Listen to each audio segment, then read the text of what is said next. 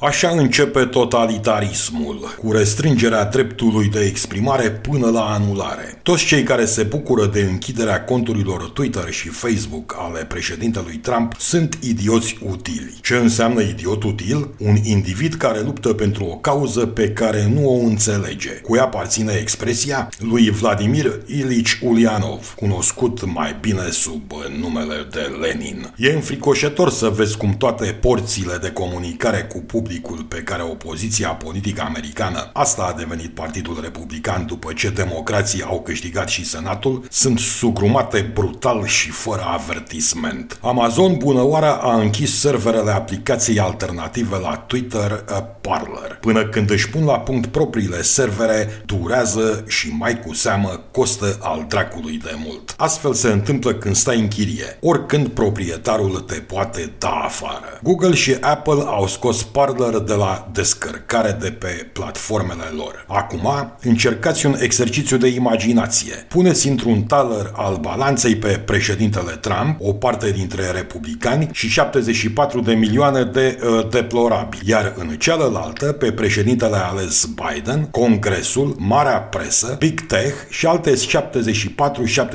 de milioane de uh, cetățeni. Cine credeți că iese în câștig poate pentru totdeauna? Cu siguranță nu democrație democrația. Există încă posibilitatea urmăririi pe YouTube a clipurilor provenite de la Fox News sau de la alte câteva canale conservatoare. Pe cei interesați să urmărească surse alternative de informație, vă sfătuiesc să căutați Blaze TV, Ben Shapiro, Poreger, America Undercover, Mark Levin, Jordan Peterson, Glenn Beck. Am scris încă, puteți folosi YouTube în acest scop. Nu uitați că YouTube aparține Google, controlată de miliarde miliardarii socialiști, Page și Brin. Așa se întâmplă când permiți ca toate fructele informației să se ducă în câteva coșuri pe care le poți număra pe degetele de la o mână și care sunt, fără excepție, dușmani declarați. Sau când iubitorii de democrație care au deținut puterea până de unăzi au privit cu mâinile în sân cum niște indivizi sclipitori tehnologic,